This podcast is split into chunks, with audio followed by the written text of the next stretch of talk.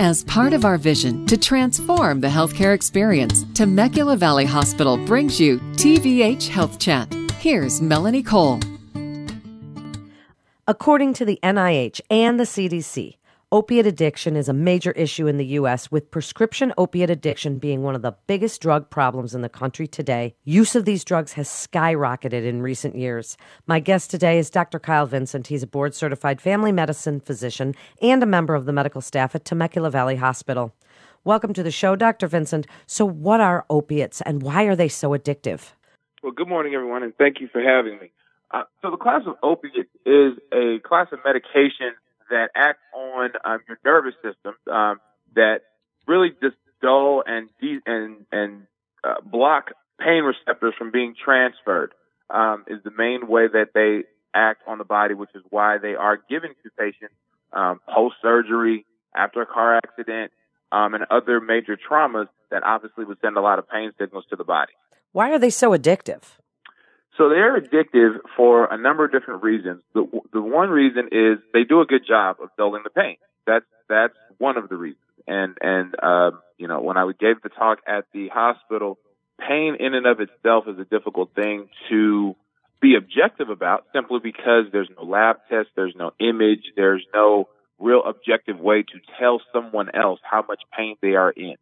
So in because of that dynamic of of what it's treating, um, you know, you don't want patients to be in pain. So you can give them something that will block the pain receptors uh, that will obviously make the, make them have pain relief.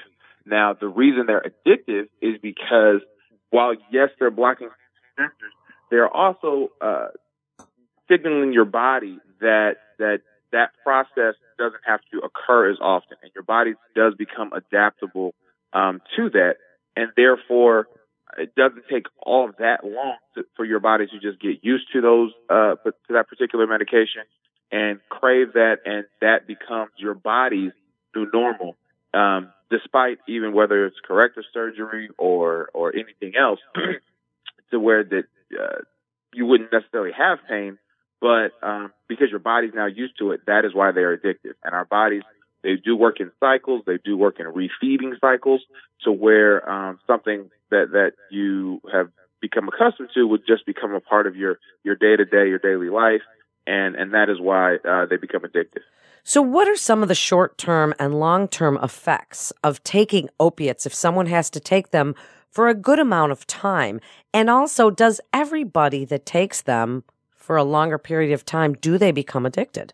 So the short-term effects is how they should be used. Uh, they, they really are not designed, or should they be uh, used for any extended period of time, maybe two weeks at the very maximum.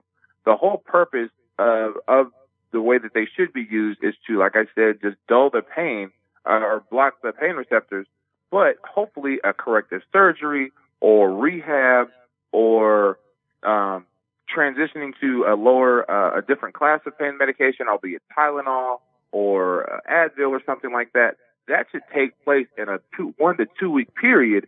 Um, so the pain can be con- controlled and managed without becoming addicted.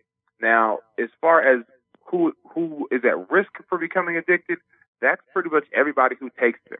Um, there's not a addictive personality. There's not a um, family history of addiction necessarily that makes one group more predisposed than the other. Um, because it is acting on your central nervous system is as far as the mechanism of the medication, everybody who takes it can become addicted. But the goal is, and this is gets to just having some expectation management, you really should probably use it longer than a couple of weeks at the very most. And then hopefully either you've had something that corrects, uh, why you're experiencing some pain or we've transitioned to a different medication class that's not addictive, that's not harmful to your body, and and um, you would be able to manage your pain like that going forward. Dr. Vincent, what are some red flags, signs, and symptoms for yourself or a loved one that you might notice in somebody if they are becoming addicted to opioids? So the signs and symptoms really are similar to addictive behavior, regardless of what the addiction is, whether it's alcohol, illicit drug use. The same would call for would be the same for opioids in that any sort of withdrawal any sort of isolation, um, that uh, from previous social activities and things that you would enjoy or that they would otherwise enjoy, those types of behaviors are red flags. Working and, and attempting to get uh, opioids uh, in different ways, multiple ER visits to just continue to consistently uh, get a different prescription, and they would always the, the red flag would be that they would have to be different ERs because they wouldn't be able to return to the same ER to get more and more of the same uh, type of prescription. So just finding out and dedicating more time as to how they can get uh, a new prescription, that in and of itself is a is a red flag. And then um, you know overall social work, financial, just your day to day type of activities not being as as good at those as you previously were. Um, you know, slacking off in your job, not being as attentive at home, um, and and all of those types of things would be big red flags as far as uh, addiction. How is it diagnosed, and how would you suggest people start that conversation to get someone into a physician to get diagnosed?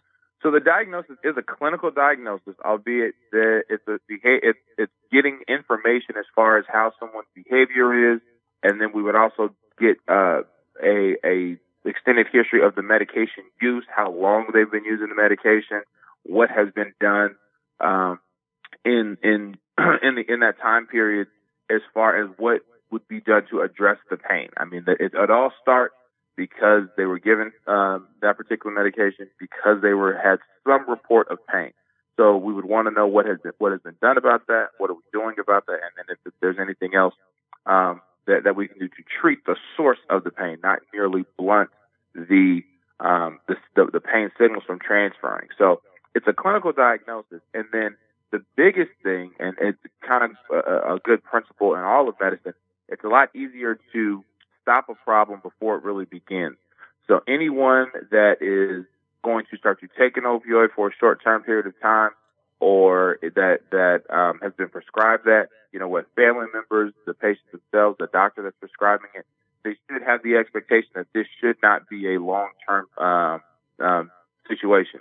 Um, coming back from pain or, or, or surgery or anything that requires physical therapy, they should be encouraged to do a lot of other things that would uh, address the pain and address the causes of the pain that they're feeling, as opposed to just numbing the the the, the pain response um, and treating it that way, because that in and of itself is not a necessary treatment. So, some expectation management is the one big thing um, as far as when the, when the prescription is first prescribed, and then on the flip side, if they are already addicted, well, then really just laying out the uh, the harmful effects of addiction, which go into obviously death, as you mentioned. Um, you know, being being less of a functioning member of society with jobs and their family life, and how all the different people that they're affecting, and making that them aware of that, and really getting on a road for detox and everything else, so we can, so they can get back to their normal lifestyle and everything. So, Dr. Vincent, people hear about opioids and they think about overdose, but according to a recent study in JAMA, more people are dying of heart and breathing problems caused by opioid mm-hmm. use than accidental overdoses. What would you like the listeners to know? I mean, this kind of goes back a little bit to the long term and short term effects of opiates, but it can cause heart problems, yes? Yes, it can. So it gets a little uh, more into the pathophysiology of it all, but essentially what occurs is you have two different, you have two uh, compartments of your nervous system, your parasympathetic and your sympathetic nervous system. Your sympathetic is what you use when you're excited, it's what you use when you exercise, it's what you use pretty much throughout the day. You're responding, you're reacting, you're doing a lot of things consciously to, you know, trigger your brain, your muscles, and everything else to move. Your parasympathetic nervous system is the thing, is the part of your system that you don't necessarily think about. You don't uh, remind yourself to breathe. You don't remind yourself to have a heartbeat you don't actively do any of those things. Part of uh, the, the opioids act on that parasympathetic part of your nervous system, and they make that they heighten your uh, parasympathetic nervous system in the sense of they slow down everything else. So they slow down your breathing, they slow down your heart rate, and that is when you get tolerant of a particular dose or, of opioid medication um, in order to receive the response that uh, one is receiving when they become addicted, they have to take more.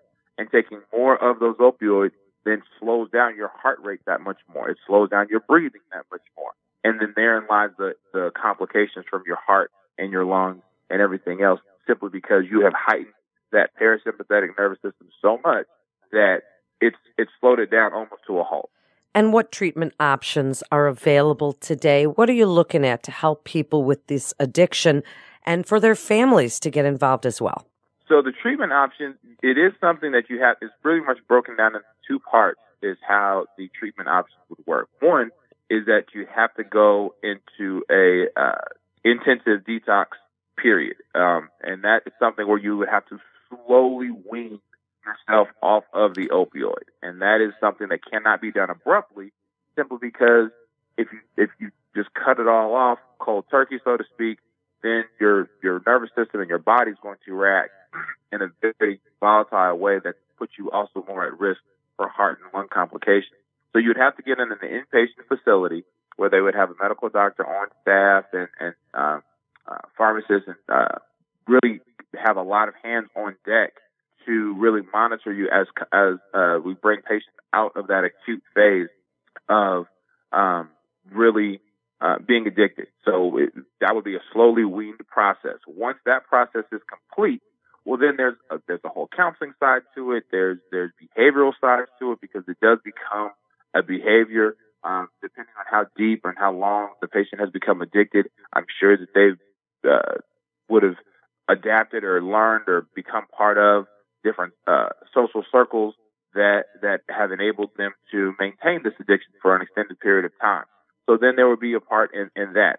So the main thing as far as where to go to get treatment, I would look at, you know, inpatient um, rehab first, and then a large part um, to make sure that the, the rehab works and the rehab is is effective and, and that it completely stops patients from using opioids is that, that there's a large counseling component to it, um, all of which is supervised under a medical doctor simply because they can monitor um, the opioids, they can monitor any other medication the patient may be taking, and then obviously the behavior in and of itself would have been improved and changed for the better as um, you know that's a large component to, to addiction as a whole.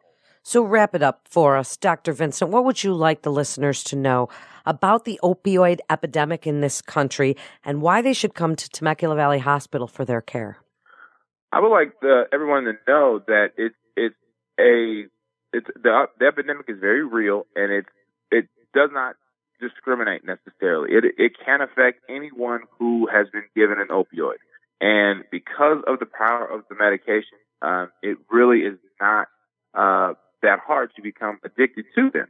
That being said, um, coming to Temecula Valley Hospital for very good expectation management, having the tools and the resources and the people that are there to address your pain in a much different, safer way is the best way to um, steer clear of that potential, of that risk, and it's something if in fact you uh, a loved one or someone is happen to be addicted, then it's something that uh, we would definitely be able to do the inpatient portion and uh, really, really hone in and make sure patients get to the right place, right facilities to really uh, get rid of their addiction um, so they can go on and live a nice, healthy life. Thank you so much, Dr. Vincent, for being with us today and for such great and important information for listeners to hear. You're listening to TVH Health Chat with Temecula Valley Hospital. For more information, please visit TemeculaValleyHospital.com. That's TemeculaValleyHospital.com. Physicians or independent practitioners who are not employees or agents of Temecula Valley Hospital. The hospital shall not be liable for actions or treatments provided by physicians. This is Melanie Cole. Thanks so much for listening.